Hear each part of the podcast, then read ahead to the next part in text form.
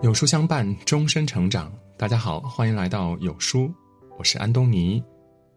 今天我们要分享的是一个上海阿姨带火了大润发超市最隐秘的职业。你的苟且正在成为别人的红利。一个上海的超市阿姨干了一件事儿，当然算不上惊天动地，甚至有点鸡毛蒜皮，灭蚊。但是他灭了整整十三年。阿姨叫蒲赛红，是上海一家大润发超市的员工，干了十三年，灭掉的蚊子少说也有两万只。有她在的店，哪怕是最容易招虫的肉类果蔬区，夏天光腿进去站上半小时都没有一只蚊子来叮咬。他还研究出一套蚊子兵书，一年不同季节、一天不同时间段，蚊子的生活习性、活动范围、灭杀招数掌握的明明白白。在这动不动就有大瓜的时代，一个平凡人干的平凡事儿原本不足为奇，可完整的看完普赛红的工作轨迹，我大受震撼。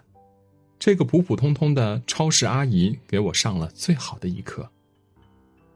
蒲阿姨是大润发超市的一个专门工种——清管员，顾名思义，就是在卖场中做清洁管理。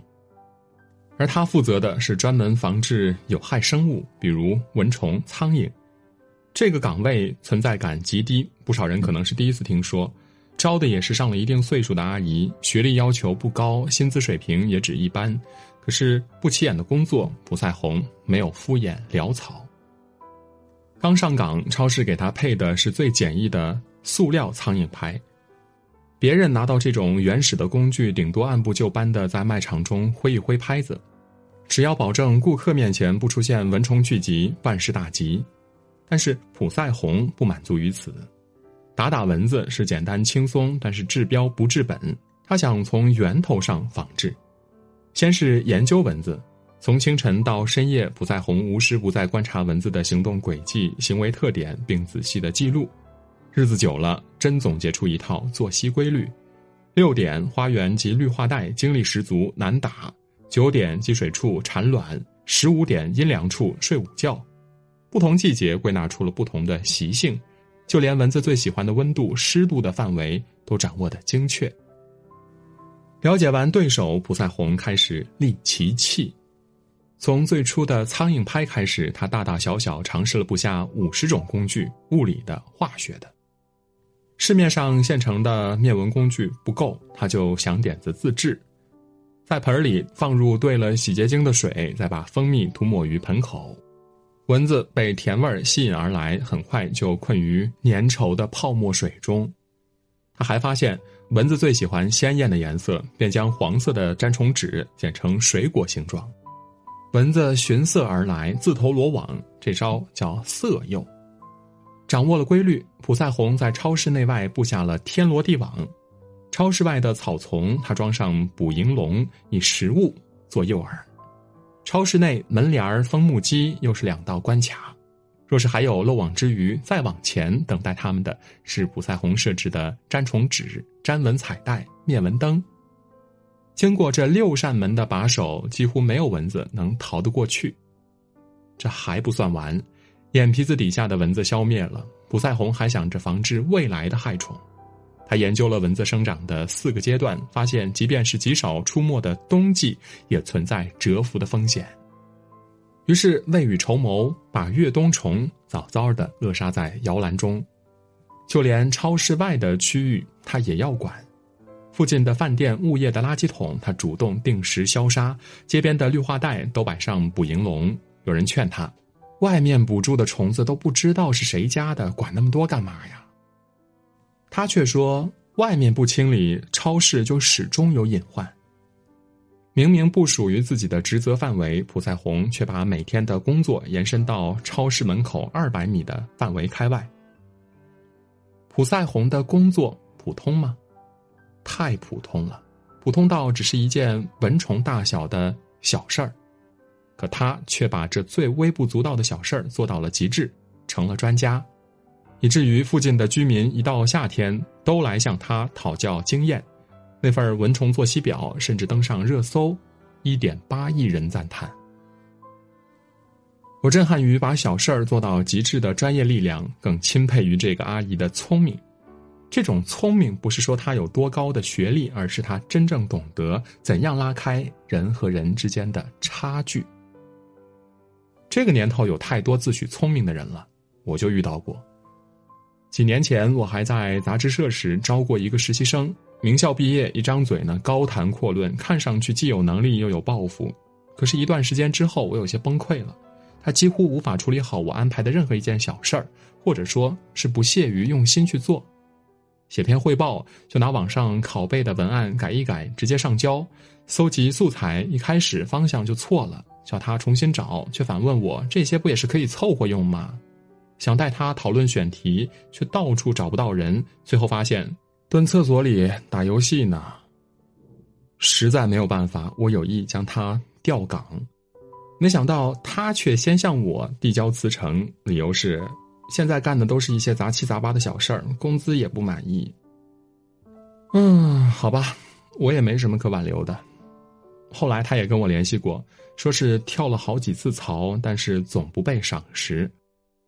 其实他的问题是很多人的通病，满脑子鸿鹄之志的野心，却没有脚踏实地干事儿的耐心，于是抱怨老板不器重自己，抱怨升职的不是自己，而是同事。抱怨这个世界到处都是二八定律，自己这样的人再努力也没有机会了。然后索性躺平，得过且过的混日子，做一天和尚撞一天钟，把摸鱼当做真理。可他们从未想过，那百分之二十的人是怎么炼成的？说两个普通人的故事吧，一个呢是商业咨询顾问刘润早年间遇到的出租车司机。那天，他从上海美罗大厦出来，一辆出租车径直停在他面前。上了车，刘润说：“去机场。”司机笑了笑，接过话来：“我在徐家汇只坐过两个地方，美罗大厦、君瑶大厦。接到您，我就知道了，从写字楼里出来的，去的地方肯定不近。”刘润附和说：“您很有方法。”司机点点头：“做出租车司机嘛，也要用科学的方法。我做过计算的，每个小时成本三十四块四。”打了多年车，刘润第一次听到有司机这样计算成本。以前都只听司机说每公里成本是零点三元，另外每天要上交多少钱。这个司机却说，成本是不能按照公里计算的，只能按照时间计算。我每天交三百八给公司，一天十七个小时，平均每个小时固定的成本是二十二块钱，油费二百一左右，平均每小时十二块四，加起来就是三十四块四。我做过数据分析的，每次载客之间的控时时间平均七分钟。如果上来一个起步价十块钱的距离，大概要开十分钟，也就是每一个十块钱的客人要花十七分钟的成本，也就是九块七，那就不赚钱了。基于这样精准的核算，司机得以对自己的每条路线都有了最合理的规划。有一次，一个人打车去火车站，要求上高架走，司机一看，发现这样反而慢。提议按照他的路线，乘客表示：“那肯定绕远啦，他平时走的不少，只要五十块钱。”司机说：“这样吧，咱们按照我的方法试一试，等到里程表五十块了，我就翻表，多了那算我的。”结果最后多走了四公里，却快了二十五分钟，司机只收了五十块钱，乘客很高兴，觉得自己赚了。但是司机却说：“这四公里对我来说呢，就是一块多的油钱，我相当于用一块多买了二十五分钟，而我一个小时成本三十四块四，合算呀。”这个司机名叫臧琴，在别的出租车司机抱怨生意不好做、油价上涨时，他总是不断的发现自己的问题，总结经验，把开出租这件小事儿啊做到了极致。他一个月挣的钱就是其他出租车司机的三倍。另一个故事是自媒体人一直特立独行的猫早年间抢来的钟点工阿姨。阿姨姓王，之所以抢手，是因为她太牛了，每天都有雇主排队等着她，而她的牛也在短短几天内就展现的淋漓尽致。作者是北方人，老公是南方人，所以王阿姨需要在饮食上兼顾南北口味儿。一开始呢，王阿姨也不会南方菜，但特别愿意跟作者的婆婆学。她还从不嫌烦，我拿了工钱，还跟雇主学到了东西，上哪找这样的好事啊？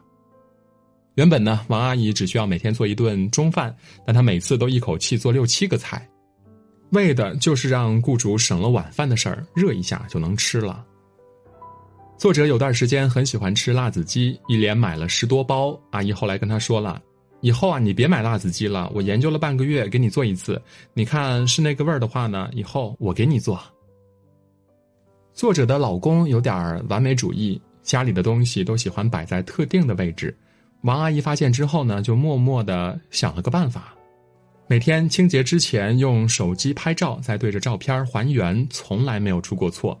对于各种家用电器，很多作者都不会用，但是王阿姨都会。她说以前雇主家用过的，自己就记住怎么用，下一家看到类似的就能举一反三了。因为知道雇主忙，没有时间教，就要自己下功夫。爱钻研，爱琢磨，不怕辛苦，不计较付出。即便王阿姨只是一个钟点工，却把自己练就成了市场上最抢手的人才。超市灭蚊的普赛红、出租车司机张琴、钟点工王阿姨，起初都是最平凡的打工人，但照样凭着把小事儿做到极致，成了各自行业的高手。所以你看，这个时代普通人同样可以吃到红利呀。这个红利就是苟且红利。所有人看起来都在做事儿，但其中有多少得过且过、敷衍苟且呢？只要你在别人觉得没必要的地方多负责一点儿，在别人草草了事的地方多往前走一步，你就能享受到自己的不苟且给自己带来的红利。所谓人和人的差距就是这样拉开的。现在人人批判内卷，说实话我也很反感。但是更现实的是，我们大多数人看看孩子的学费、老人的赡养费，看看自己的房贷、车贷，其实并没有躺平的资格。